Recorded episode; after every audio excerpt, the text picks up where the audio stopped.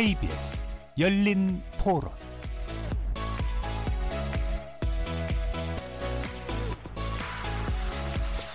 안녕하십니까. KBS 열린 토론 정준희입니다.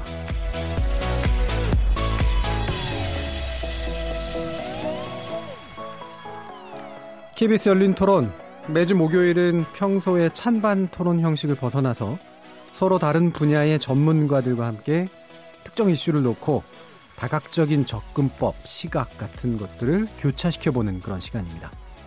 이름하여 지적 호기심에 목마른 사람들을 위한 전방위 토크, 줄여서 지목전 토크인데요. 매주 1부에서는 출연자 중 한 분이 골라주신 주제로, 그리고 2부는 제작진이 고른 주제로 진행됩니다. 그래서 오늘 첫 주제 출연자의 픽은 참 좋은 경제연구소 이인철 소장님께서 골라주셨는데요. 일원의 부활, 리디노메이, 디노, 디노미네이션 불씨 되살아나는가라는 겁니다. 발음이 꼬였습니다. 청취자 여러분께서는 혹시 이 리디노미네이션이라는 말에 대해서 들어보신 적이 있으신가요? 최근 들어 이 단어가 경제 분야의 뜨거운 이슈로 종종 등장하고 있는데요. 뭐 도, 보통 화폐 개혁이라고 통칭되기도 하지만 사실은 좀 다른 의미라고 하죠. 구체적으로 이 리디노미네이션은 어떤 의미를 가지고 있고 또 우리 경제와는 어떤 관계가 있는지 경제 전문가이신 이인철 소장님과 함께 오늘 완전 정복 해보겠습니다. 그리고 제작진이 선정한 두 번째 주제는 국가의 책임 어디까지인가인데요.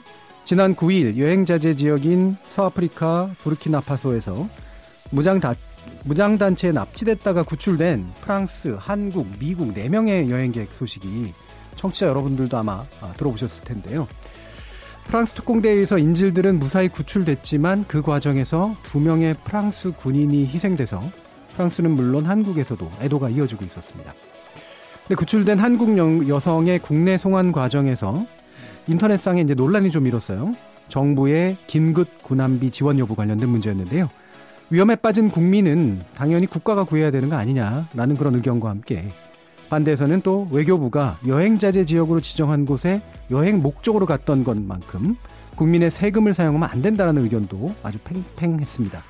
이 문제 청취자 여러분은 어떻게 생각하시는지요? 지목전 토크 두 번째 주제는 국가의 책임 과연 어디까지인가 네 분의 출연자와 함께 다양한 생각들을 나눠보겠습니다.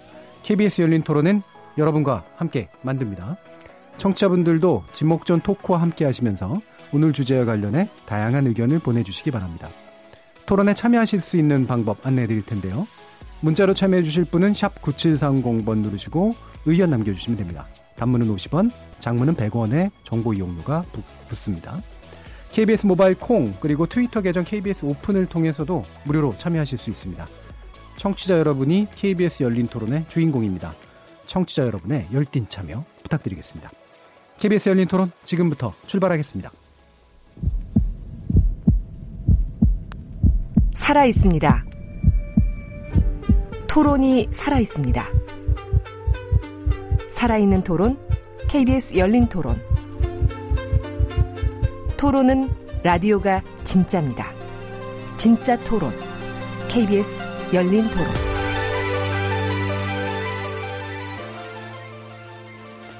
먼저 오늘 함께 하실 분들 소개하겠습니다.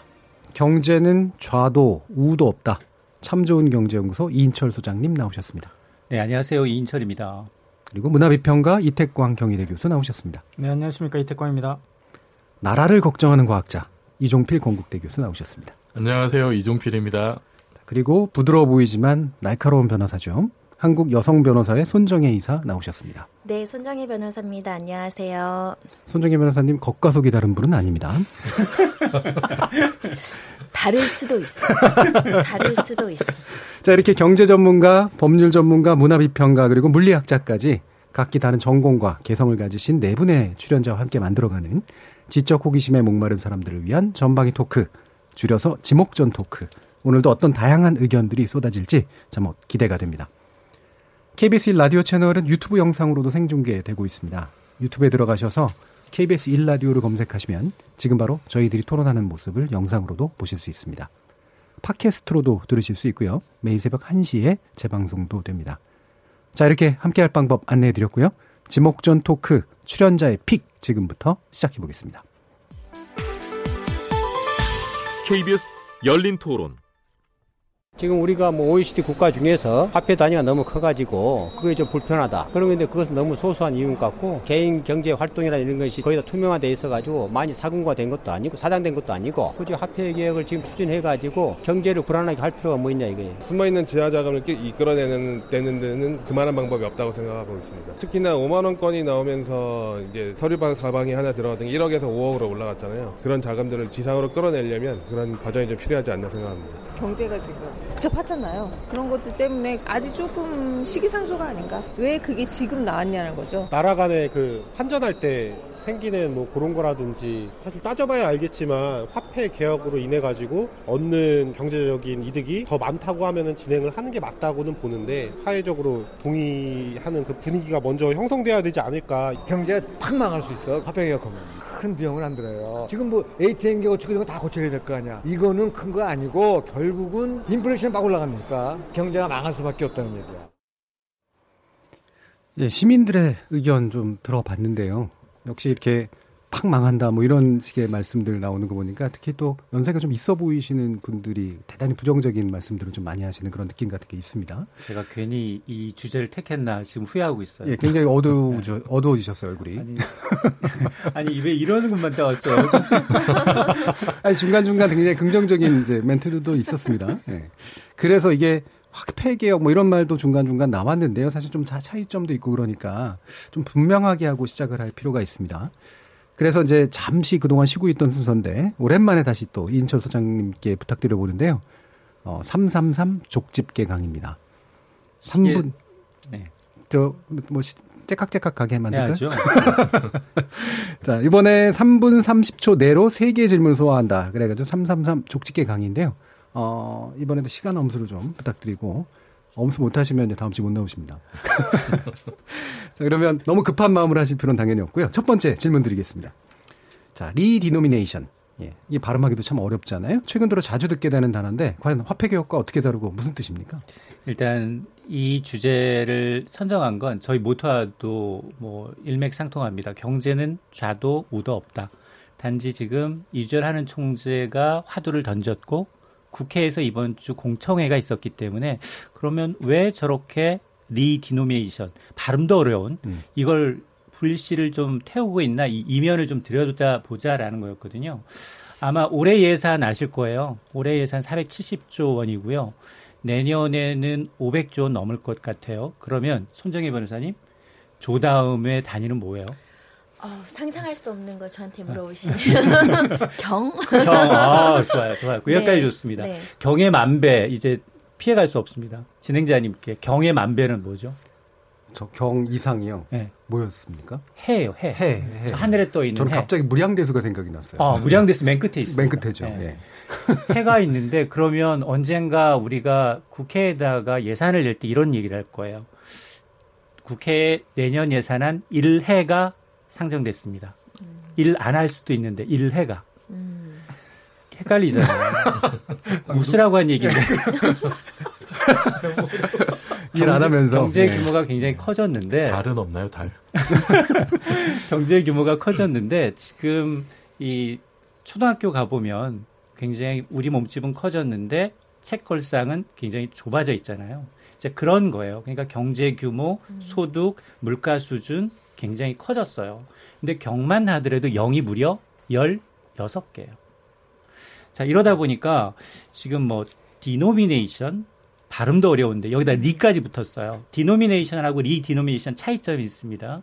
디노미네이션은 단지 이제 화폐 액면 단위를 얘기합니다. 음. 그 리가 붙었잖아요. 이걸 다시 개혁하겠다라는 말인데, 그러니까 이미 이제 이 화폐의 가치는 그대로 두되 편의를 위해서 뭐 천분의 일 내지는 백분의 일 약속한 기준에 따라서 이제 단위를 낮춰보자라는 게 리디노미네이션이에요. 그래서 말 상징적으로 보면 아마 우리 그 1층에 있는 커피숍에 들리시면 커피가 보면 아메리카노 1.9 그렇죠? 이게 써 있는데 거부감 없잖아요. 근데 커피 전문점만 그런 게 아니라 음식점도 그렇고요. 피자 전문점 점점점 확산이 되고 있어요. 그래서 이게 만일 천대 일로 줄어들었다. 그러면 이렇게 얘기하는 거죠. 손 변호사님, 제가 아, 내일쯤 가서 한 250만 원짜리 강남 아파트 한 채 살려고 하는데 같이 가보자. 음, 음. 기분은 좋네요. 기분은 좋죠. 근데 내 월급은 월 3, 4천인데 뚝 떨어진 건 모르는 거예요. 그러니까 이러면서 지금 굉장히 어 거부감 없이 받아, 받아들여졌던 것들이 개편되고 난 다음에 확 달라지는 거예요. 음. 그래서 이제 왜 이걸 해보자라는지 그제 이런 걸 때문에 제가 선정을 한 겁니다. 예, 알겠습니다. 첫 번째 질문이었는데 3분을 다 쉬었습니다. 정말요? 정말요? 30초면. 근데 사실은 제가 질문 드리려고 하는 것들을 이미 다 이제 소화하셔서 말씀하셨어요. 그러니까 일반적인 화폐 개혁 안에 들어가고 그 중에 액면을 변경한다. 아주 쉽게 말하면 0을 뗀다는 얘기잖아요. 한 개를 뗄 거냐, 두 개를 뗄 거냐, 세 개를 뗄 거냐. 이제 논의하는. 그 부- 예, 그 부분인데 어, 손 변호사님 뭐 이렇게 이 안에 대해서 좀 궁금하신 거 없으세요? 여쭙고 어, 싶으신 우리 역사에서 그럼 이렇게 개혁 화폐 개혁이라고 이야기하는 건 어렵지만 이 액면가를 수정하거나 낮춘 역사가 있어요. 있어요. 모두 이제 정치적 목적에 의해서 두 번 했습니다. 음. 어, 그러니까 1953년 2월이었죠. 우리 정부가 수립된 이후 두 번 했는데 당시에는 6.25 전쟁 중에 자금 마련을 위해서 돈을 엄청나게 찍어냈어요. 그러니까 인플레이션도 오죠. 물가는 오르죠. 그러니까 통화 가치는 폭락하죠. 이러니까 전격적으로 달아납니다. 당시에 100대 1로 화폐 단위를 줄입니다. 그러면서 이제 화폐 단위도 당시에 원에서 우리 환 음. 아마 한국은행 화폐 박물관 가면 화폐가 전시가 돼 있어요. 그리고 두 번째가 이제 5.16 구테타가 있었던 이듬해였습니다. 1962년에 6월에 단행을 했는데 당시는 이제 경제개발 5개년 계획 박정희 정권 시절이었거든요. 그래서 이제 돈이 필요했습니다. 경제 개발을 위해서는 경부고속도로도 뚫고 일하, 일했기 때문에 그래서 곳곳에 숨어 있는 지하 경제 양성화 차원에서 했어요. 그래서 보면 그 사이에 보면 사실은 그 굉장히 물가 그리고 소득 수준 많이 올랐는데 당시에는 액면 단위를 10대 1이었어요. 그리고 환을 다시 원으로 바꿨어요. 그러면서 평가는 사실 조금 엇갈리긴 합니다. 근데 실패했다고 하는 사람은 거의 좀 드물고요. 예. 그리고 뭐 경제적으로 소기의 목적을 달성했느냐 이 부분에 대해서는 의문이지만 지하 경제를 굉장히 많이 양성화했고 그 다음에 이제 현행 화폐 체제를 어느 정도 구축했다라는 점에서는 이제 나쁘지 않은 평가입니다. 음. 지하 경제를 양성화했다는 건 어떤 논리 구조로 이게 지하 구조 돈, 돈, 들어가- 돈의 그러니까 가치를 교환을 하려면 아래 있던 걸 나와서 이걸 바꿔가야 되는 걸 양성화라고 신화폐로 바꿔야 되거든요. 적정 기간을 줍니다. 6개월이면 6개월, 1년이면 1년 단위의 구화폐와 신화폐를 혼용해서 쓰다가 이제 신화폐로 완전히 변경하게 되면 구화폐를 못 쓰는 거잖아요. 그러다 보니까 이제 그렇게 뭐 사과괴짝으로 마늘밭에 숨어 있던 돈들 이런 것들이 다 신화폐로 교체되는 과정이 나타나는 거죠. 마늘 뼈째. 그러게, 그러네요. 만약에. 그거를 들키지 않고 보관하기 위해서 어떤 물건으로 사거나 부동산으로 사면 바로 그 국세청에서 확인해 볼 수 있으니까 그렇죠. 지하 이렇게 숨겨놓던 게좀 네, 많이 네. 풀리긴 하겠네요. 네. 뭐 지하자금 양성화나 뭐 이런 것들이 뭐 얘기도 되고 있는 것 같긴 한데 저는 이게 약간 시대착오적인 얘기들이 좀 많이 있는 것 같아서 그 당시 상황을 한번 좀 짚어보면 좋을 것 같아요. 그러니까 아까도 이제 말씀이 나왔지만 시민들 가운데 특히 연배가 좀 있으신 분들은 굉장히 안 좋은 기억이고 혼란이다, 망한다, 뭐 이런 식의 얘기까지 하신단 말이에요. 그러면 이게 약간 사회학적으로 좀 그 좀 고찰해봐야 될 것 같은데 뭐 문화 현상일 수도 있고요. 이태광 교수님이 기억하시는 사건은 아니실 것 같고, 예. 뭐 어떻게 제가- 보세요? 제가 우리 우리나라의 화폐 개혁에 대해서는 잘 모르겠고요. 그러니까 예. 제가 이제 얼마 전에 그 영국에 갔는데 지난 그 겨울이었을 거예요. 그 1파운드 동전 다 바꿨더라고요. 예, 동조 자주 바꾸죠. 근데 이제 과거 동전을 못 쓰는 거죠. 제가 이제 과거 걸 가지고 왔는데 그러니까 환전 하- 안 하고 제가 가지고 있던 걸 가져갔죠. 그러니까 그걸 못 쓰더라고요. 한 1년 전에 아, 쓸 그래요? 수 있었는데 예. 지금 못 써요. 어. 지금 갖고 계시는 그 동전을 쓰지를 못하거든요. 이제 그런 일이 발생할 수가 있는 거죠. 그런 일이 발생할 수가 있기 때문에 아마 뭐 여러 가지 이유에 해외에 계셨다든가 뭐 예. 진짜 그런 돈을 갖고 있었는데 현금을 왜 갖고 있는지 모르겠지만 갖고 계시다가 못 바꾸는 일은 생길 수 있겠죠. 음. 그런 그런 것 때문에 그런 것 같고 금방 또 인터뷰에서 나이 드신 분들은 대해 굉장히 부정적인 예. 의식을 갖고 계시잖아요, 그죠? 굉장히 혼란스럽다 음. 이렇게 혼란이 있긴 있겠죠. 근데 사실 제 같은 경우는 좀 심적으로는 찬성인데 왜냐하면 일단 그 베트남 관광 한번 가보시면은 여행 그렇죠. 가보시면은 너무 많잖아요, 그죠? 예. 그 동이랑 돈 단위가 몇십, 기분은 몇십, 좋아요. 뭐 천짜리 원. 바꾸면 10만이 되기 때문에 기분 좋은데 쓰기가 굉장히 불편하고 음. 우리도 조만간에 그렇게 되지 않을까라는 생각이 좀 든, 들고 그랬을 때 빨리 뭐 조금 경제가 이, 이 상황일 때 바꾸는 게 낫지 않냐. 더 커져가지고 정말 이제 감당하기 힘들어지면 더 바꾸기 어려워지지 않을까 이런 생각도 좀 들거든요. 그리고 그 화폐 개혁과는 상당히 이게 다르지 않습니까? 그죠? 한국은행 같은 데 네. 화폐 개혁이 아니라고 이야기하고 그냥 액면 변경이라고 이야기하기 때문에 사실 액면 변경이라는 관점에서 본다면 그렇게 큰 부작용이 있을까라고 저는 사- 좀 의, 의문이 들어요. 그렇죠. 과거에 이제 또 특히 군사 정부 시절이나 독재 정부 시절에는 되게 정치적인 이유로 사실 이 부분을 썼던 것도 있었고 지금 사실은 말 그대로 아까 영을 떼면 되는 이런 문제인데 어, 이렇게 자발적으로 이미 조정이 일어나고 있는 부분들을 공식화한다라는 의미 정도로도 일단 생각할 수가 있을 것 같긴 한데 지금 다른 혼란들이 가능성은 그러면 실제로는 어떤 게 좀 있다고 봐야 됩니까? 가장 큰 게 이제 우수리 인플레이션이라고 해요. 우수리. 예. 음. 그러니까 앞서서 뒤에, 제가 음. 맞습니다. 음. 가장 큰 건 이제 부동산이거든요. 음. 그러니까 아니 뭐 2, 30억 원짜리 가장 이제 아파트가 갑자기 230만 원, 100만 원 이렇게 떨어지는 거예요. 그러면 이제 사실은 9억 9천만 원 하면은 이제 그 99만 원인데 이게 만 원 정도 올라도 별로 체감할 때 만 원을 알았어? 그 정도는 이렇게 excuse가 돼요. 근데 그게 비싼 거면 비싼 걸수록 인플레이션 효과가 더 크고요. 예를 들어서 우리 요즘 기름값이 많이 올랐는데 기름값이 많이 올라서 뭐 1,400원인데 1,499원. 근데 그거 뒤에 세 자리를 없애버리잖아요. 그러면 1 점점 다음에 유로화처럼 점 밑에 세 개가 나, 오는 거예요. 근데 그 뒤에 있는 건 미미하게 올려도 누가 모니터링이 잘 안 되는 거예요. 둔감해지죠. 예. 그러다 보니까 가장 위험한 게 국회나 이제 이 정치인들은 타이밍의 문제일 뿐 가야 되는 큰 그림은 맞지만 과연 이 인플레이션이 어느 정도 우리가 이제 컨트롤할 수 있느냐 이게 가장 큰 관건이거든요. 예. 그러니까 제가 유럽에 있을 때 그 유로화가 안 됐던 나라들에서 퍼졌잖아요. 그리스나 음. 맞습니다. 이런 데로. 예. 근데 바로 나타났던 현상이 바로 그 끝전 부분이 다 올라붙어가지고. 예. 그래서 이제 물가 상승이 돼버린 이제 그런 케이스들이 있었단 말이죠. 실제로 보면 지금 소주값이 예. 그냥 출고 가격은 한 60원, 65원 올랐어요. 근데 이제 마트에서는 100원 단위로 올리고요. 그리고 음식점에서는 1000원 단위로 올려요. 음. 그러니까 이게 그 하나의 문제가 아니라 그 차례대로 이제 모든 물가가 다 그렇게 바뀌는 거예요. 차례대로 이 모든 물가가 당연히 바뀐다. 그래서 만약에 하려면 조건이 필요할 거 아니에요. 그러니까 이 혼란을 최소화할 수 있는 조건. 맞습니다. 이게 지금 성숙되고 있다고 보시나요? 그러니까 지금 물가 수준 보면 우리는 체감 물가는 굉장히 높아요. 음. 이제 식음료나 먹거리 물가는 굉장히 이제 체감하는 물가는 높은데 이 인플레이션은 실질적인 물가 지표는 굉장히 낮습니다. 제로에 가까워요. 음. 그래서 일부에서는 이게 리세션이라는 말, 이제 경제학자가 경제 침체라는 말을 쓸 때는 2분기 연속 뒤로 후퇴하는 경우 침체라는 말을 쓰거든요. 거기에다가 물가가 마이너스 0으로 떨어지면 가장 경제학에서 피하기 어려운 디플레이션이라는 단어를 예. 씁니다. 경기가 침체하는 과정에 물가까지 하락하면 그다음에 그게 바로 일본이에요. 잃어버린 20년. 그걸 경우에는 그걸 다시 되돌리기가 돈 풀고 그리고 일본이 지금 극복한 게 돈 풀고 제로 금리를 거의 지금까지도 하고 있거든요. 그러니까 그럴 정도로 어- 어렵기 전에 이제 정치권이나 한은에서는 지금 하는 게 낫지 않겠느냐. 왜냐하면 1분기 성적표는 이미 마이너스를 받았고요. 그리고 물가는 앞서 얘기를 했습니다. 거의 제로에 가깝거든요. 지금 예. 0.4, 0. 뭐 이러니까. 그러니까 우리가 워낙 인플레이션에 대한 시달림 같은 게 있었던 나라니까 일종의 트라우마 같은 게 있어서 물가가 올라간다는 거에 대한 대단히 부정적인 이제 시각을 가지고 있는데 실제로 겨- 거시경제적 관점에서 보면 물가가 떨어지거나 디플레이션 상황이 만들어지는 게 훨씬 더 위험한 훨씬 더 위험하죠. 상황이잖아요. 근데 아니 최근에는 음. 디플레가 조짐이 보인다. 예. 막 그렇죠. 이제 그런 언론 보도들도 심심찮게 음. 지난달에 나오는 있었죠. 걸로 봤거든요.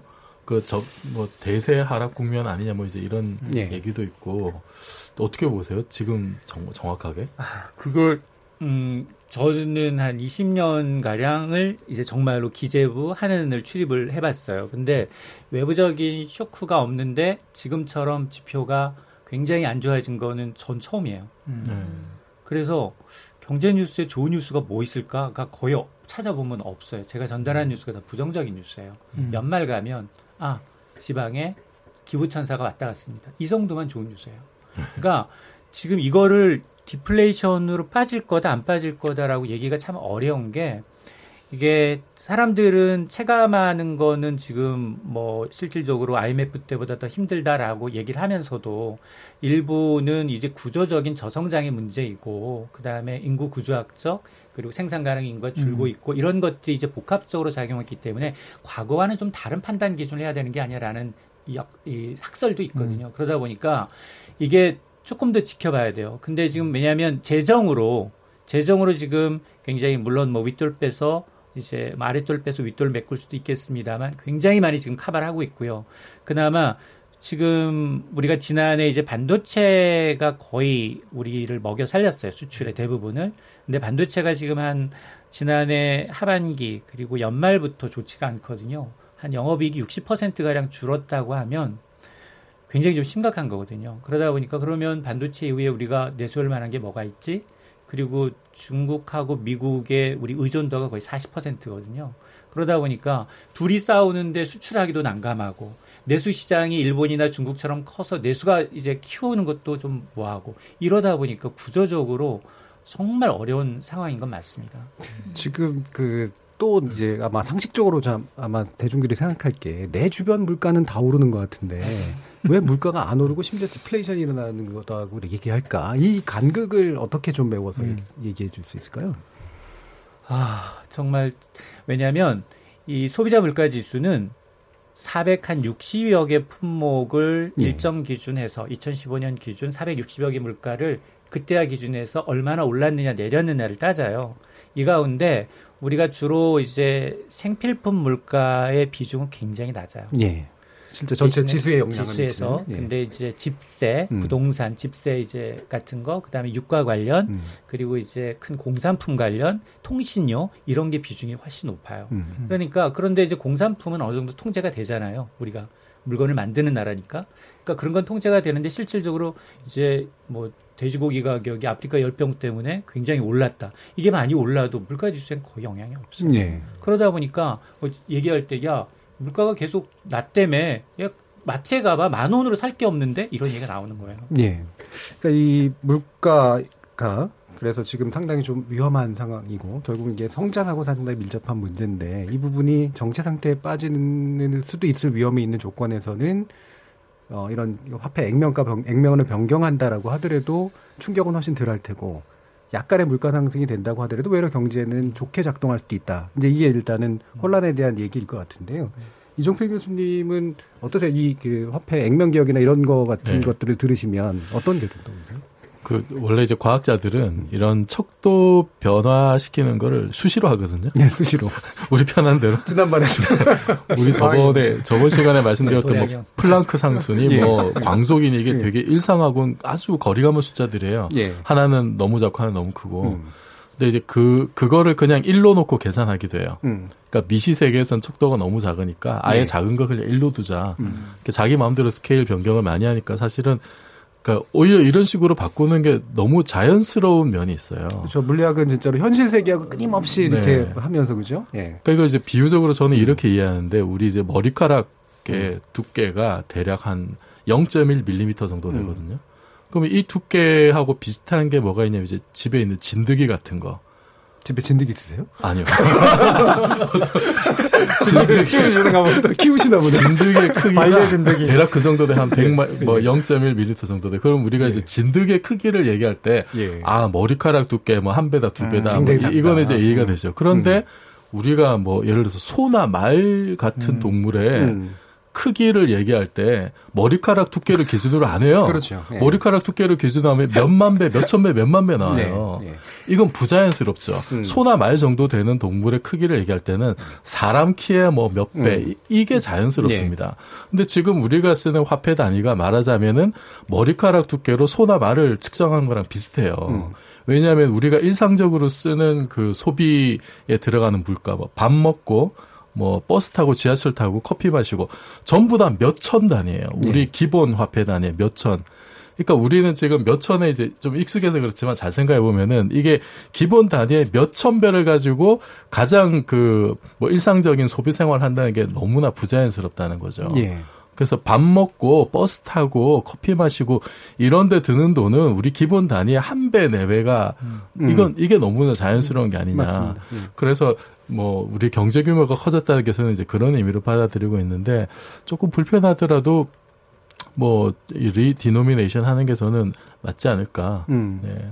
그렇죠. 현실 세계가 바뀌었는데 거기에 맞춘 단위 변경이라고 하는 게 우리가 네. 체감될 수 있도록 돼야 되는데 뭐 이게 미국의 1달러라든가 이런 걸 반드시 맞출 필요가 있는 건 아니지만 그래도 네. 기축통화고 그러니까 외국 같은 데 나가 보면 이제 1선에서 보통 우리가 그렇죠. 쓰는 소비들이 이제 이루어지잖아요. 네. 한국은 천선에서 이제 또는 만선에서 이루어지니까 이 부분에 대한 어떤 재조정은 네, 이런 것거 이제 과학자들이 지금 뭐 파인 튜닝의 문제라든지 음. 뭐 이런 식으로 너무 너무 단위가 커지는 게 그렇죠. 이상하다는 거죠. 음, 어, 음. 자연스럽지 않다. 음. 예, 그래서 자연스럽게 바꾼 게 좀 좋을 것 같습니다. 저희 실생활에서 그 음. 재산분할 소장 같은 거 설명 되게 많이 쓰는데 수시로 쓰는데요.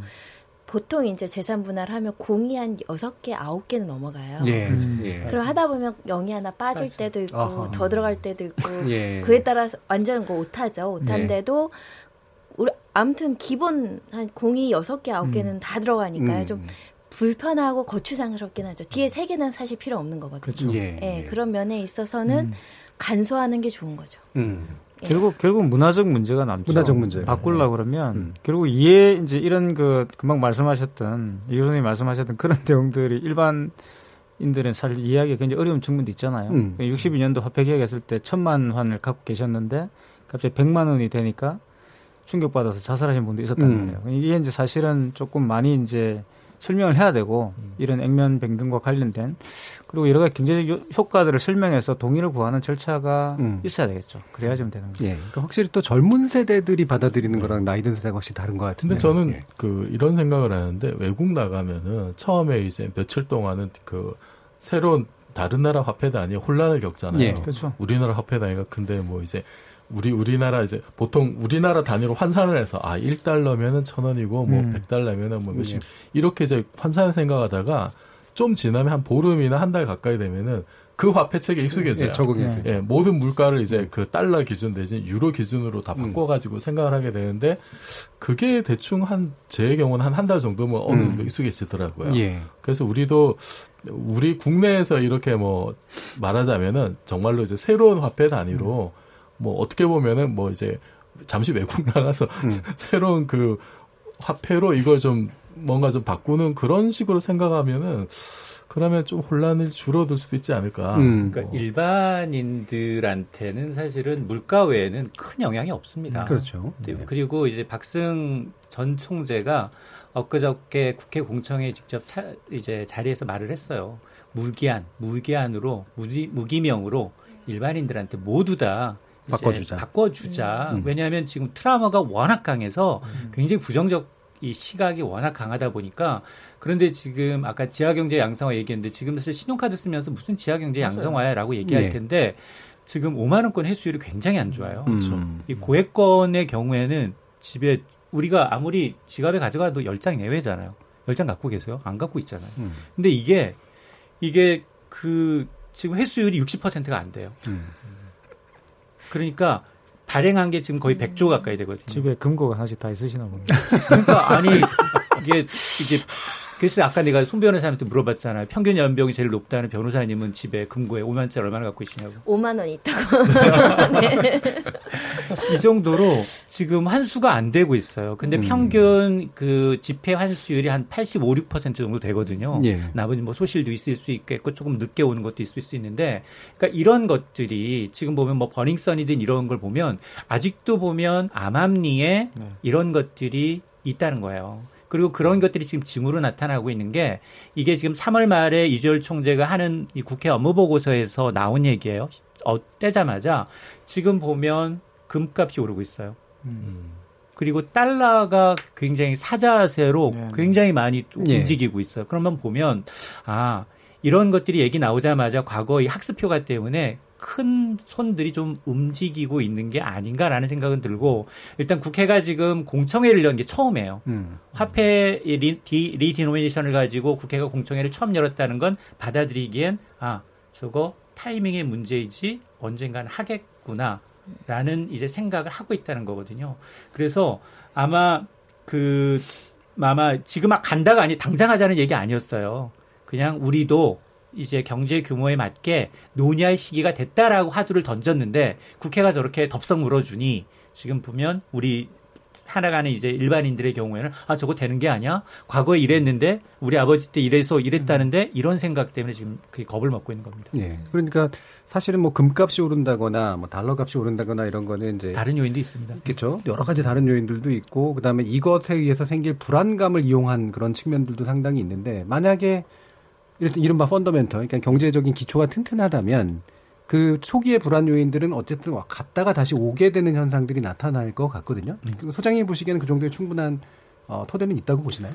그러니까 지금 일단 화두를 던졌기 때문에 음. 저도 보면 개인적으로 타이밍의 문제일 뿐 뭐 할 것 같다. 근데 음. 이게 경제적인 변수만 있는 게 아니라 지금 이거는 일단 하느니 조폐공사를 통해서 이제 암암리에 예. 과거에도 화폐 개혁할 때는 우리나라에서 돈 안 만들고 외국에서 만들고 했거든요. 예. 그러니까 정말 입단속이 필요한 거예요. 음. 그러니까 하느니 먼저 화두를 던지고 그 다음에 청와대 기획재정부 세제를 음. 만드는 음. 그리고 이런 분들이 먼저 해요. 그리고 음. 나는 국회에서 통과를 해줘야 가능한 거기 때문에 음. 아마 지금 정치적 이슈 때문에 이 고양이 목에 방울 달기라는 표현을 제가 가끔 쓰는데 이것도 비슷합니다. 정치적으로 굉장히 유불리를 따지고 정치역학적으로 옮겨가게 되면 그래서 우리가 1962년 이후 지금 반세기 넘도록 못하고 있는 거예요. 음. 사실 2004년 박승전 한흥 총재도 굉장히 강하게 드라이브를 음. 걸었거든요.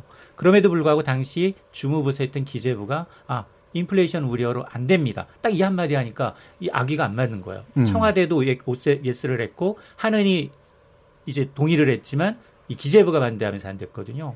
그러다 보니까 이게 정치 이슈가 맞물리면 거의 안 될 확률이 음. 높습니다. 손 변호사님, 이 부분을 만약에 내부적으로 검토가 돼서 공개적으로 하든 그렇지 않든 간에 어느 정도 법적 변화의 과정이라든가 입법적 장치라든가 이런 게 필요하진 않나요? 그러니까 신뢰보 원칙이라는 게 있기 음. 때문에 예측 음. 가능성이 음. 우리 사회에서는 법적 안정성과 관련해서 더 중시되는 분위기도 있어서 이 부분은 극복할 수 있는 거죠. 어떻게 음. 극복하냐면 말씀드린 것처럼 예고 기간이라는 게 예고 기간. 그리고 지금 음. 무한정 국권과 신권을 교환해 준다는 거잖아요. 그럼 음. 사실상 일반 국민들한테는 손실, 아까 말씀하신 것처럼 극단적 선택을 할 정도의 경제적 손실이 발생하지 않게끔만 사후 조치, 음. 사후 예고 기간을 충분히 주고 안내하고 그리고 혹여라도 이 타임을 놓쳐서 제때 어떤 어 화폐 가치에 대해서 정리가 안 되신 분들이 있을 수 있거든요. 차후에 네.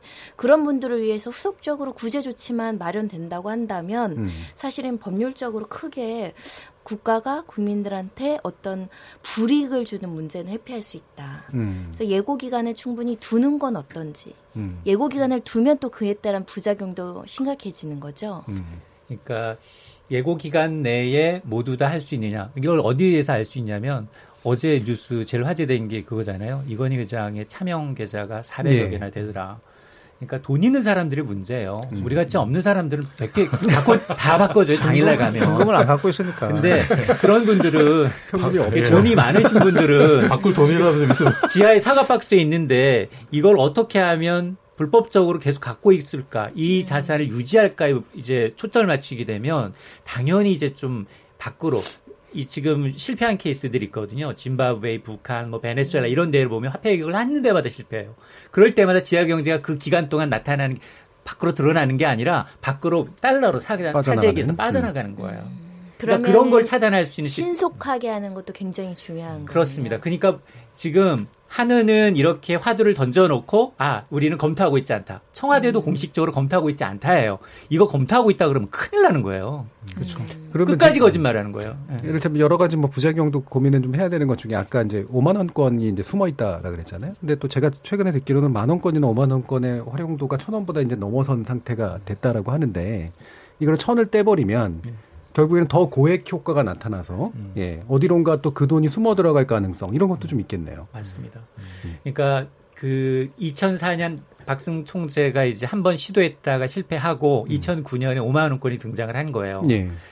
이게 사용자 측면에서 음. 엄청나게 효용 가치가 높은 거예요. 음. 예? 왜냐하면 고액권 그 다음에 정말 10만 원권 우리 자기압 수표를 썼잖아요. 네, 그렇죠. 아무리 이제 큰 뭐 전세를 하든 뭐를 하든 은행 가서 자기 신용을 놓고 자기압 수표를 발행했는데 그게 발행 건수 확 줄어듭니다. 음. 물론 불편함도 있어요.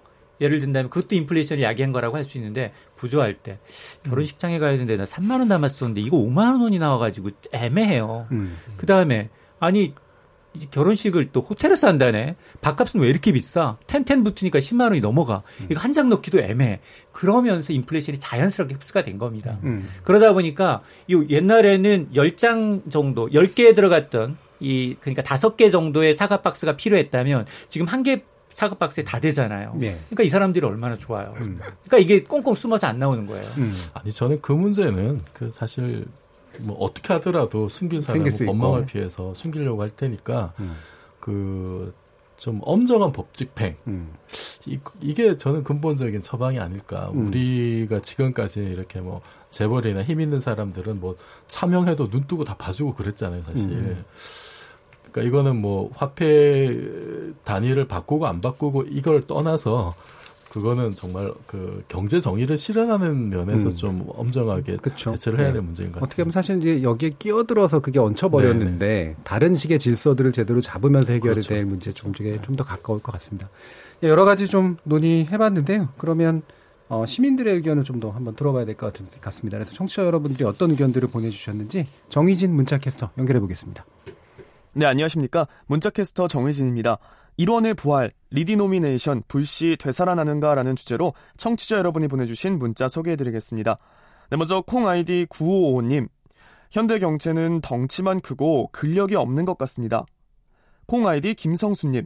지금까지 수십 년 동안 우리나라 경제 정책이 겉으로 보이는 숫자가 커지도록 추진되어 온 것이 오늘날의 한계를 유발한 것이 아닐까요? 경제 관련 지표나 수치보다 내실 있는 경제 정책으로 되돌아가는 과정이 필요합니다. 콩 아이디 신창근님, 화폐 개혁 반드시 필요합니다. 무엇보다도 실용적이고 장롱 속에 숨겨놓은 검은 돈이 세상 밖으로 나오기 때문에 돈도 정화가 됩니다 해주셨고요. 유튜브로 의견 보내주신 성 알렉스님, 화폐 개혁을 위해서 드는 천문학적인 비용은 고스란히 국민들 세금으로 채워지겠죠. 화폐 개혁이 국민 대다수의 의견인 양 비춰질까봐 염려되네요. 유튜브로 의견 보내주신 WR로 시작하는 분, 화폐 개혁하면 부동산 시장은 폭발할 겁니다. 이건 뻔한 이치죠. 실물 자산, 결국 부동산 자산가만 좋을 겁니다. 라고 보내주셨습니다. 네, KBS 열린 토론. 지금 방송을 듣고 계신 청취자 모두가 시민 농객입니다. 문자는 샵 9730으로 참여하실 수 있고요. 단문은 50원, 장문은 100원의 정보 이용료가 붙습니다. KBS 콩, 트위터 계정 KBS 오픈을 통해서도 무료로 참여하실 수 있습니다. 청취자 여러분들의 날카로운 시선과 의견 기다립니다. 지금까지 문자캐스터 정의진이었습니다. 예, 청취자들의 직접 참여로 이루어지는 KBS 열린 토론 청취자들의 의견을 받아봤는데요. 어, 뭐 기대감이 있으신 분도 있고 또 여전한 불안감도 남아 있고 합니다. 그래서 따라서 여러 가지 논의를 거쳐서 좀 더 투명하게 이야기가 될 수밖에 없는 그런 부분인데 정치 일정이 또 있기 때문에 상당히 또 쉽지 않은 문제이기도 한 것 같습니다. 지목전 토크 첫 번째 주제로 화폐 단위 변경 또는 액면 변경이라고 부르는 리디노미네이션의 의미 그리고 정부의 진화에도 불구하고 정치권과 경제계 인사들 사이에서 계속 거론 되고 있는 현재의 배경에 대해서도 알아봤습니다. 여러분께서는 KBS 열린 토론과 함께하고 계십니다.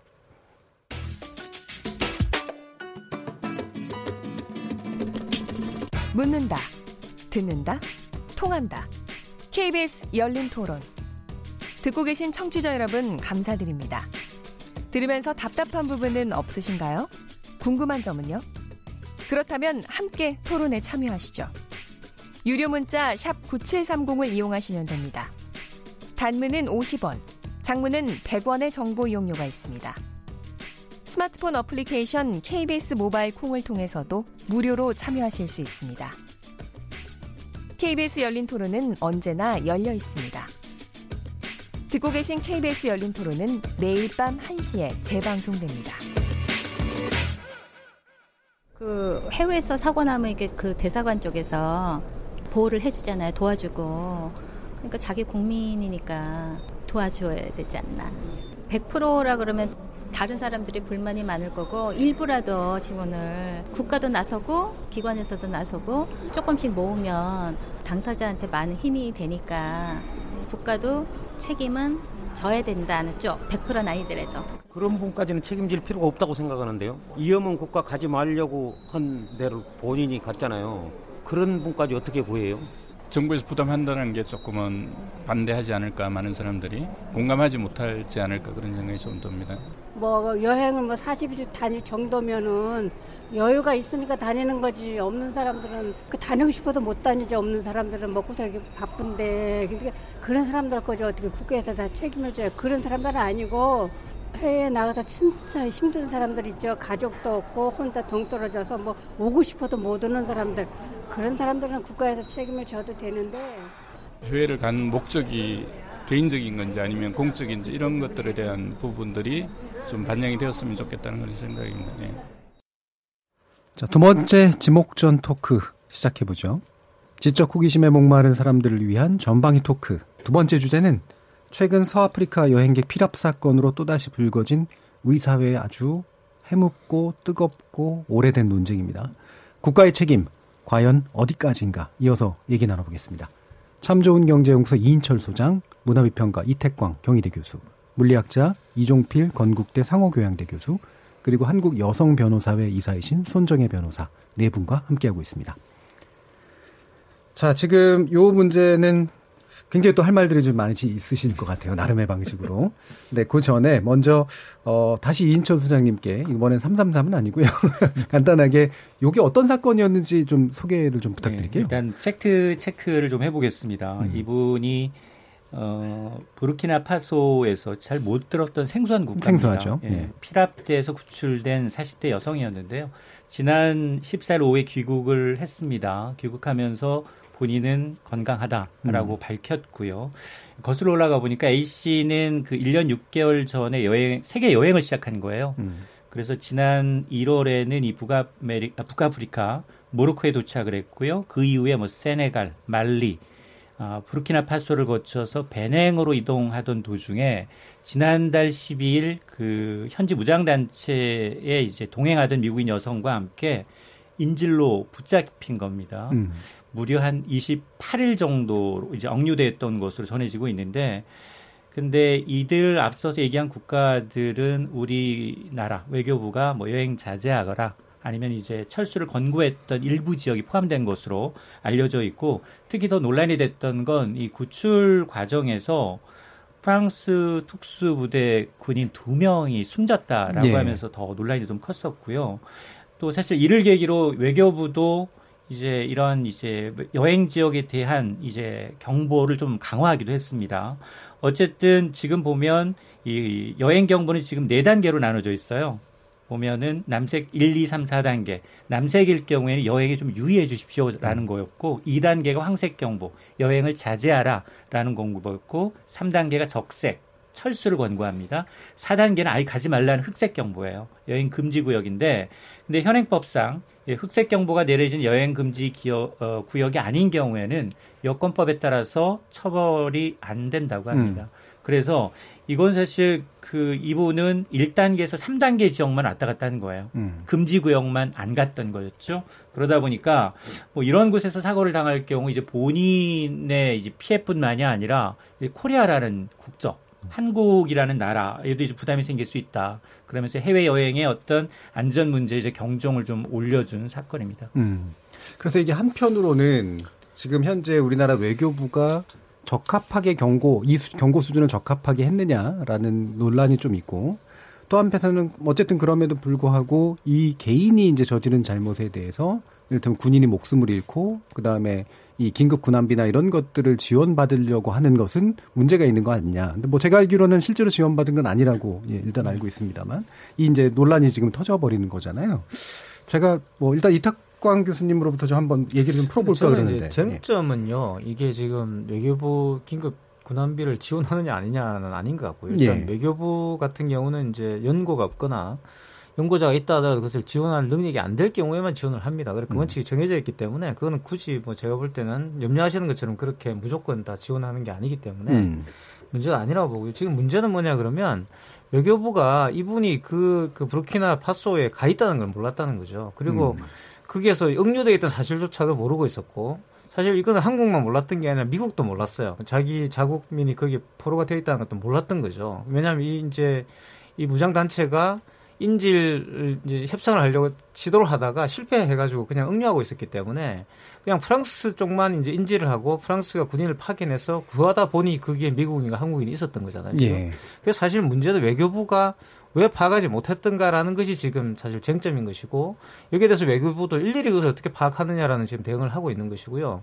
근데 저는 일단 아쉬운 거는 물론 그건 모를 수 있어요. 이분이 이제 연락도 안 했고 또 뭐 하지만 분명히 그, 세, 그 국경을 통과해 갖고 그랬을 경우에 분명히 인지를 할 수 있는 여러 가지 어, 장치들이 있었을 거라고 생각들고 그렇다면 우리 외교부가 거기에 대해서 크게 어, 예민한 어떤 그런 자, 이 제도적인 어떤 협력들을 하고 있지 않다라는 이야기가 되는 것이고요. 그리고 또 한 가지 뭐냐 하면은 그 다음에 이제 이분이 왔을 때 미국과 굉장히 대조적이었습니다. 한국이. 왜냐하면 미국은 일단 그 미국인 그 자국민들이 발견됐다는 소식을 듣자마자 바로 부르키나 파소에서 바로 미국으로 데려갔어요. 네. 그래서 누가 잡혀 있었고 그 사람들이 모습들이 노출되지 않았습니다. 근데 이분은 우리 한국인 이분은 아무 이유 없이 그냥 프랑스까지 가게 된 거죠.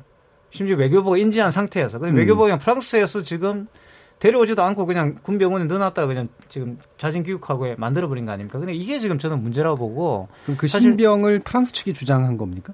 프랑스 측이 데려가면서 음. 알게 된 거죠, 우리는. 그러니까 전혀 거기에서 부르키나파소에서 음. 이 구출되었을 때 우리 외교부는 파악을 못 하고 음. 있었던 것이고 미국처럼 아주 재빠르게 미국은 바로 거기에다가 자기들 그 대원들을 파견해가지고 바로 데려갔어요. 그래서 음. 누가 잡혀 있었는지 모르고 노출되지 않았습니다 신상이. 근데 지금 이분은 노출 다 된 거 아니에요 지금. 음. 그리고 뭐 심지어는 프랑스 국영 TV에 다 나왔대요 이분의 음. 얼굴이. 이게 사실은 문제인 거죠. 이게 사실 제가 볼 때 외교부의 적절하지 못한 대응이라고 저는 생각을 하고 이 군함비 문제가 아닌 거예요 지금. 때.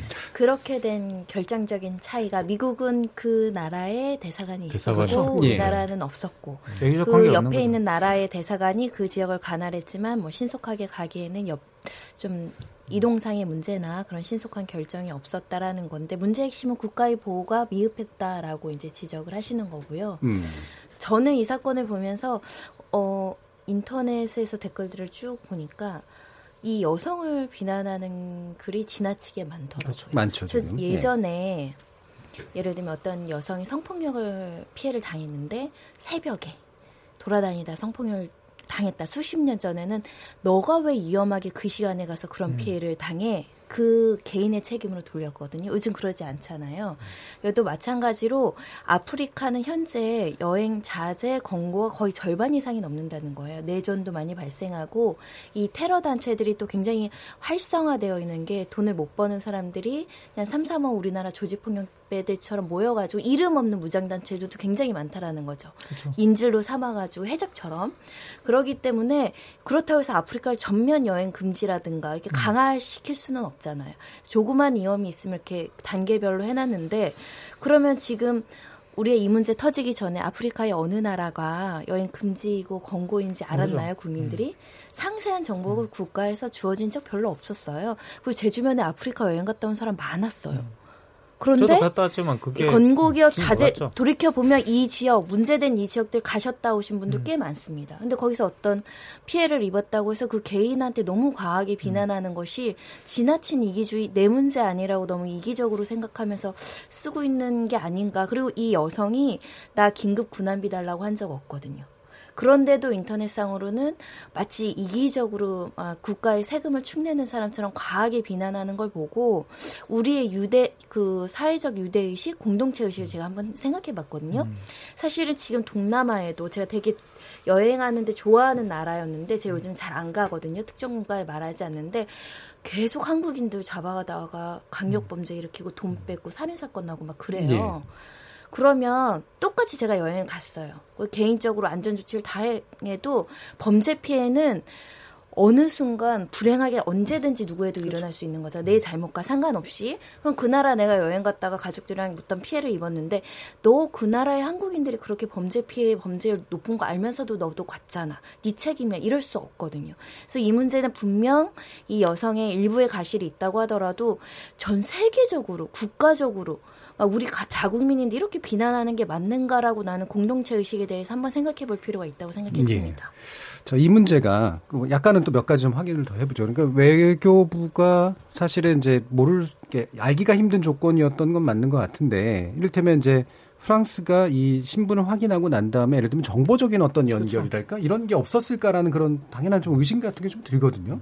그리고 어, 실제로 이제 요즘 같은 경우 또 반대로 보면 그러니까 외교부가 뭐 이렇게, 이렇게 그 출국을 할 때라든가 공항에서 그다음에 최종 도착지가 어디냐라든가 그다음에 거기에 만약에 휴대폰 뭐 여기는 좀 그런 게 안 됐을 수도 있었겠습니다만 도착했을 때 이제 여행 위험 지역이다라는 걸 알리는 어떤 시스템 같은 게 있는데 그게 이제 정확하게 들어 포괄이 안 됐을 가능성 이런 것도 아마 좀 있는 것 같고 여기 그러니까 어떤 예방적이거나 아니면 결과를 해결하는 데 있어서 국가가 우리나라가 어느 정도 국가가 잘했다라고 보세요? 아니면 여전히 상당히 많이 문제가 좀 있다고 보세요? 상당히 부족한 부분이 많죠. 네. 외국에서 사건 사고가 굉장히 많습니다. 2만 건이 발생했다는 음. 거예요. 근데 그 개별적인 피해자들 접촉해 보면 국가에서 해외에서 범죄 피해를 당했을 때 적절한 사법 시스템의 지원과 행정적인 서비스의 지원이 있었냐? 음.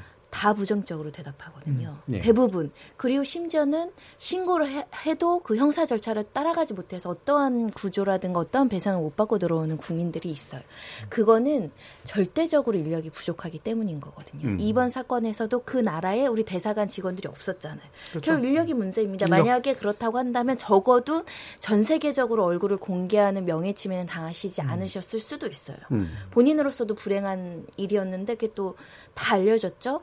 그런 면에 있어서는 우리가 아직까지는 재외 국민을 보호하는 데 있어서 굉장히 소극적이다. 예. 음. 실제로 이제 외국 생활을 좀 해보시거나 여행을 해보신 분들은 대부분 우리나라 그 주재 대사관이나 영사관의 영사 서비스가 사실은 국민을 재외 국민한테 서비스하는 게 아니라 재외 국민한테 사또 노릇하는 것 같다. 뭐 이런 야, 이제 얘기를 한단 말이에요. 치는 예. 듯한 예, 예. 예, 뭔가 내가 왜 잘못했어? 예, 야단 맞는 기분이 들 때가 많죠. 전부 다 이제 그 언론 댓글에 나온 게 이제 부정적이고 근데 손 변호사님 얘기에 100%다 공감을 하지만 저는 이제 정부 측의 예. 얘기를 좀 하면 사실은 우리나라 여건이 굉장히 여행 자유화된 게 1988년에서 굉장히 늦었고요. 음. 그거에 비해서 우리나라 비자를 가지고 여권을 가지고 갈 수 있는 국가는 되게 많아졌어요. 거의 완전 거의 최상위권이죠. 최상위권이에요. 예. 그러면서 과연 이거를 지금 물론 일부 문제는 있습니다. 예를 든다면 이번에도 여행했던 한 지역의 경우에는 프랑스의 경우는 여행 금지 구역이었지만 우리는 아니었고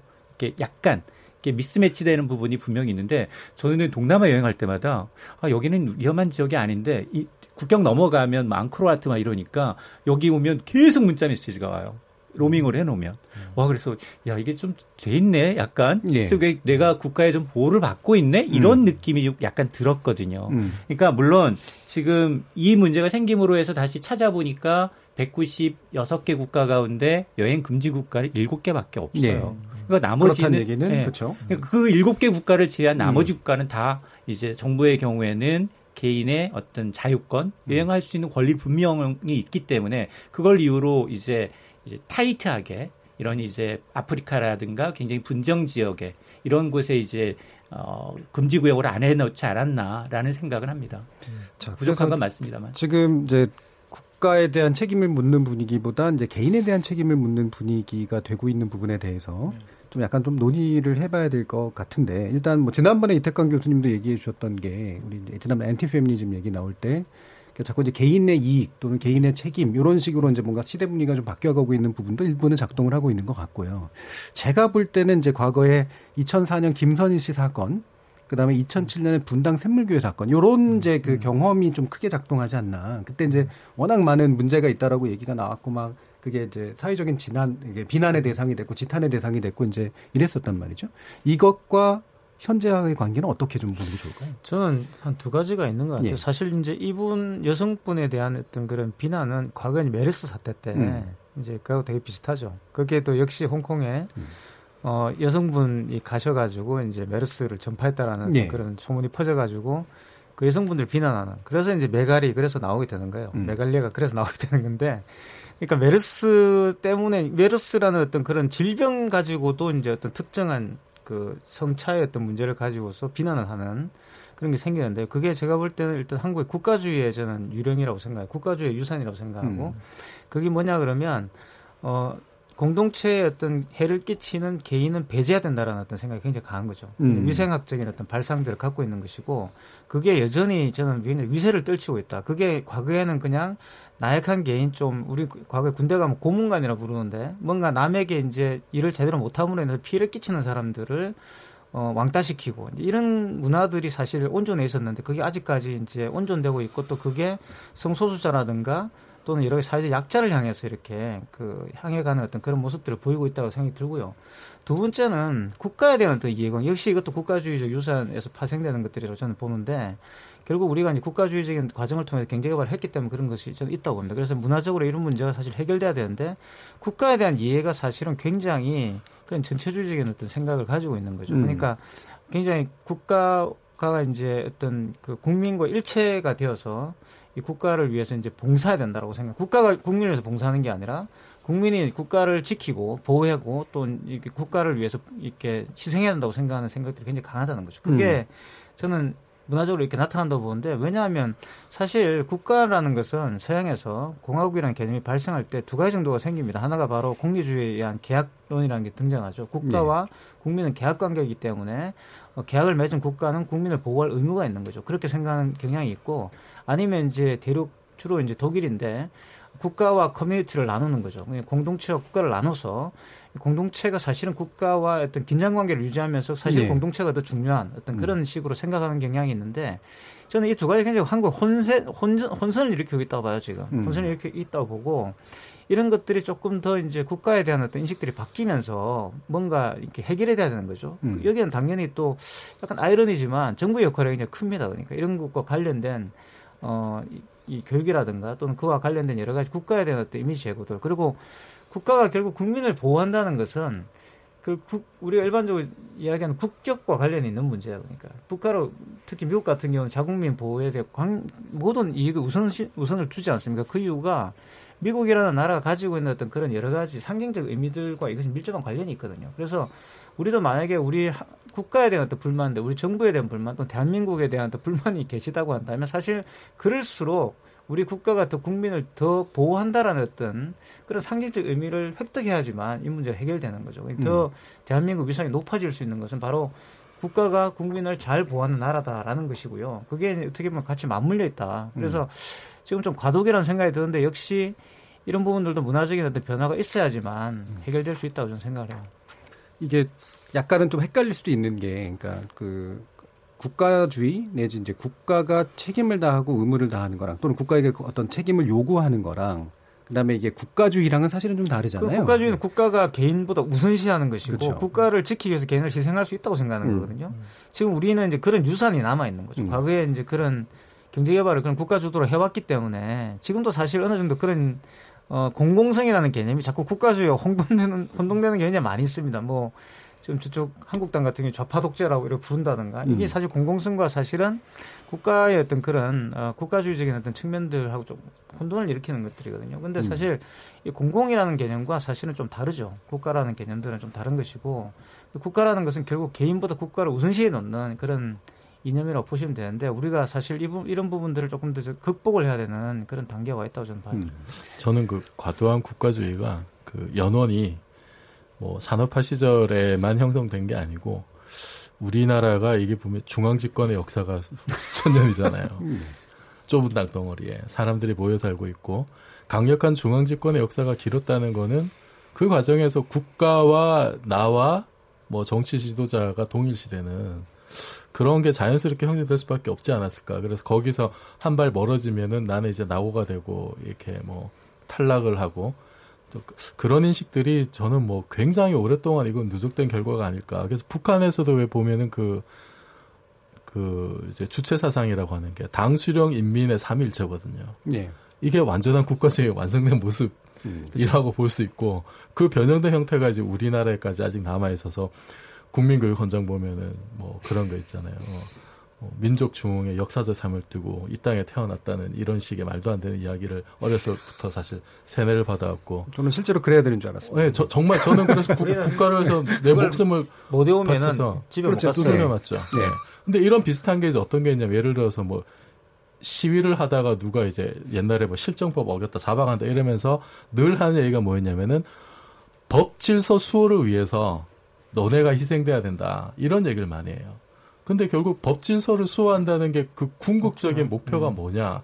이거는 사실은 그 공동체에 있는 사람들 전체의 어떤 뭐 안전과 질서를 위해서인데 살다 보면은 법 질서 자체를 위해서 개개인이 희생이 돼야 되는 경우들이 많았어요. 그게 그 국가 그게 이제 확대된 게 이제 국가주의죠. 국가를 위해서 너네는 뭔가 의무만 의무를 주고 야단도 맞아야 되고 국가에 해를 주는 행위를 하면 안 돼. 이런 게 여전히 좀 남아 있는 것 같고. 근데 제가 하나 좀 재밌었던 게 프랑스에서 이번에 그 작전에 투입된 군인 두 명이 이제 전사를 해서 프랑스에서도 그것 때문에 사실 이제 우리나라 사람들이 더 좀 이제 이 문제에 네. 좀 과몰입한 그런 면도 있다고 봐요. 굉장히 안타까운 일이고 프랑스 현지에서도 사실은 그래서 그그 관광객들에 대해서 지금 비난하는 목소리들이 좀 나온다고 네. 하잖아요. 그래서 사실 여기가 그 납치된 게 보면은 그 베냉에 이제 그 국립공원 사파리도 많이 가는 곳이래요. 음. 인접한 곳이 위험한 곳이어서 그 사실 뭐 테러 집단들이 와가지고 건너서 잡아고 이러면 뭐 대책이 없는 네. 수준이고 이것도 프랑스에서도 이게 뭐 원래 여행 금지 구역이 아니었고 좀 낮은 수준으로 측정이 돼 있었다는 음. 얘기도 있더라고요, 예. 사실은. 근데 저는 그 인상적이었던 게 그 이제 그 군인 가족들이 이제 인터뷰를 했던 게 우리 애는 자기 할 일을 했을 뿐이다. 음. 이렇게 음. 담담하게 인터뷰하는 거 보고 참 가슴이 좀 많이 아팠는데 저는 그래서 우리 국가주의를 이야기할 때 그런 생각을 해요. 이게 국가는 아무리 국민이 잘못해도 구해야 된다 일단. 음. 구, 국민의 잘잘못을 누가 물을 수 있는 주체는 없다라고 저는 생각을 합니다. 우리 헌법에 사실은 네. 각인이 되어 있는 네. 거고요. 네. 단지 이제 그 지금 우리 역사를 보면 오히려 국가의 이름으로 국민에게 자행한 말도 안 되는 잔인 무도한 일들이 얼마나 많았습니까? 내일 예. 모레가 이제 5.18이기도 5.18도. 한데요. 예. 그런 문제가 있었죠. 뭐 세월호 사건도 있었고 국가가 제 역할을 못해서 국민이 희생당한 엄청난 음. 일들이 많았고 또 하나 그러면은 그런 일들이 벌어졌을 때 그 공권력을 집행하는 사람들에 대해서 과연 우리는 얼마나 많은 예우를 했고 대접을 해줬나. 지금 소방공무원 국가직 하는 것도 지금 못하고 있잖아요. 그런 분들 군인이나 소방 공무원 같은 경우는 그런 유사시에 자기 목숨을 내던져서라도 그런 공공의 이익을 지켜야 되는 사람들이거든요. 예. 그런 일을 하기 위해서 사실 존재하는 분들이 그렇기 때문에 우리 평소에 그분들에 대해서 엄청난 존경을 보내야 되고 그 전폭적인 지원을 해야 되고 그분들이 자기 일을 할수 있게 모든 사실 지원을 아끼지 않아야 되는 거예요. 음. 그런 일을 하지 않으면서 않으면서 뭔가 좀 그 피해 국민들에 대해서 뭔가 그 잘못을 묻는다. 이거는 뭔가 좀 가치가 전도된 게 아닌가. 그래서 음. 저는 이번 기회에 정말 우리 국가를 위해서 일하는 그런 분들에 대한 처우 개선 얼마나 잘 되고 있느냐. 그 국가에서 죽은 사람들에 대해서 예우는 얼마나 잘하고 있느냐. 그리고 예전에 용산 참사 같은 경우에는 경찰 특공대를 무리하게 투입했다가 경찰 특공대까지 사망했잖아요. 네. 그런 공무 집행에서 과연 그러면 적정한 수준의 어, 그런 합리적인 어떤 판단을 내리고 있느냐 거기에 대한 매뉴얼들 이런 것들이 잘 지켜지고 있느냐 저는 이런 것부터 좀 꼼꼼하게 따져봐야 된다고 봅니다. 예, 알겠습니다. 자, 뭐 두 번째 주제 관련해서도 시청, 아, 청취자들의 의견 아마 좀 들어왔을 것 같은데요. 정의진 문자 캐스터 연결해 보겠습니다. 네, 문자캐스터 정의진입니다. 국가의 책임 과연 어디까지인가에 대해 청취자 여러분들이 보내주신 문자 소개해드리겠습니다. 먼저 콩 아이디 6587님. 비난받을 일은 받아야 합니다. 여자라서가 아니라 위험한 곳에 갔기 때문에 비난받아 마땅하다고 생각합니다. 콩 아이디 1975님. 아프리카 여행 중 피랍되셨던 여성분. 귀국 비용 요구하지도 않았고 순수 자비로 귀국한 걸로 알고 있습니다. 세계 여행 중 위험한 사태 맞닥뜨렸던 한 여행자를 여론 법정에 세우지 말았으면 합니다. 콩 아이디 진원섭님, 프랑스는 적색 경보 지역이 위험한 줄 몰라서 구하러 갔을까요? 국가는 국민의 생명과 안전이 최우선이라고 배웠습니다. 해주셨고요.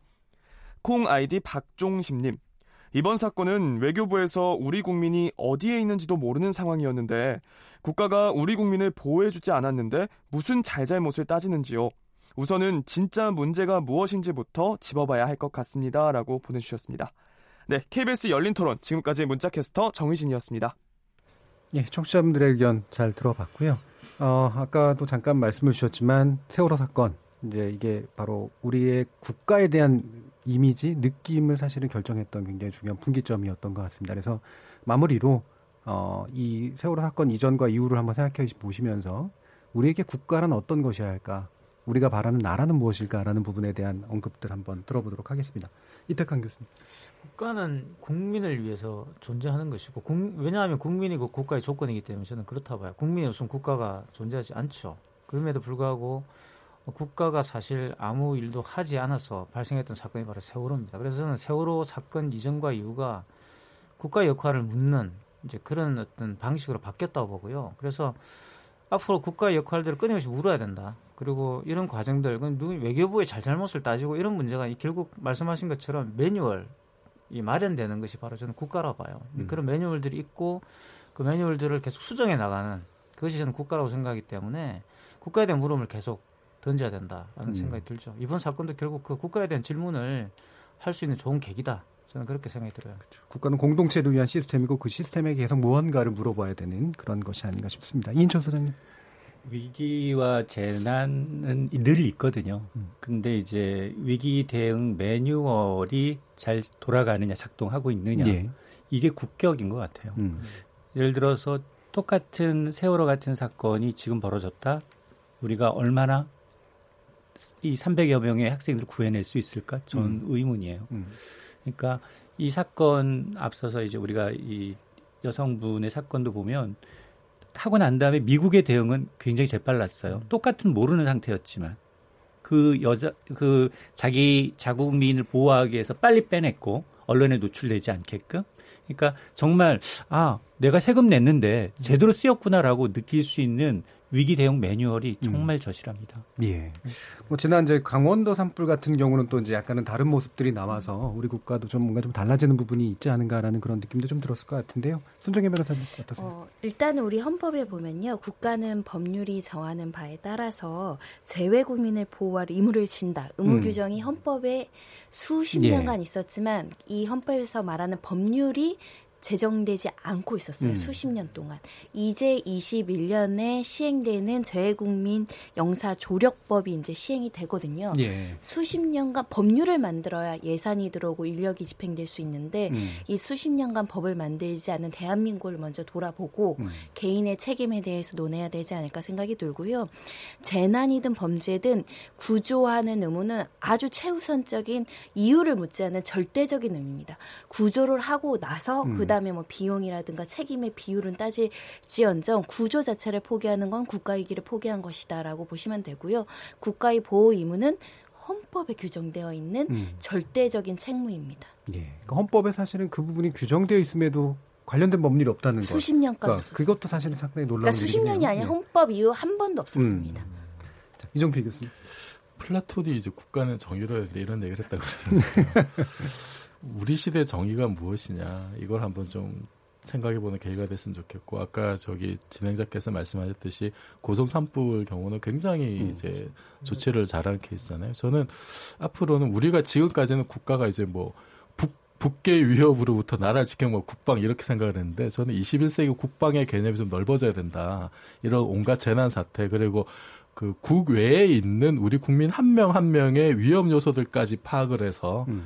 그 사람들에게 맞춤형 안전 서비스를 제공한 수준까지 가야 되는 게 아니냐. 예. 우리가 뭐 4차 산업혁명 이런 얘기하는데 그냥 뜬구름 잡는 돈벌이 4차 산업혁명이 아니라 이렇게 국민의 안전과 생명과 재산을 지키는 여기서부터 좀 새로운 기술들을 적용하는 이런 발상이 저는 좀 필요하지 않을까 싶습니다. 예. 사실 또 이런 것들 다 모아보면 결국은 재원의 문제고 자원의 문제인데 거기 그런 우선순위에 우리 공동체가 또 지지를 해주는 것도 상당히 중요한 문제가 아닐까 싶네요. KBS 열린 토론 매주 목요일은 지적 호기심에 목마른 사람들을 위한 전방위 토크 줄여서 지목전 토크로 청취자 여러분을 만나고 있는데요. 오늘은 네 분의 전문가와 함께 리디노미네이션 다시 주목받는 이유는 그리고 국가의 책임 과연 어디까지인가 두 가지 주제를 가지고 다양한 의견들을 이야기해 봤습니다. 오늘 함께 해주신 이인철 소장님, 이태강 교수님, 이종필 교수님, 그리고 손정혜 변호사 모두 수고하셨습니다. 감사합니다. 감사합니다. 감사합니다. 자, 그리고 참여해주신 시민 논객, 청취자 여러분들 모두께 깊은 감사드립니다. 저는 내일 저녁 7시 20분에 다시 찾아뵙겠습니다. 지금까지 KBS 열린 토론 정준이었습니다.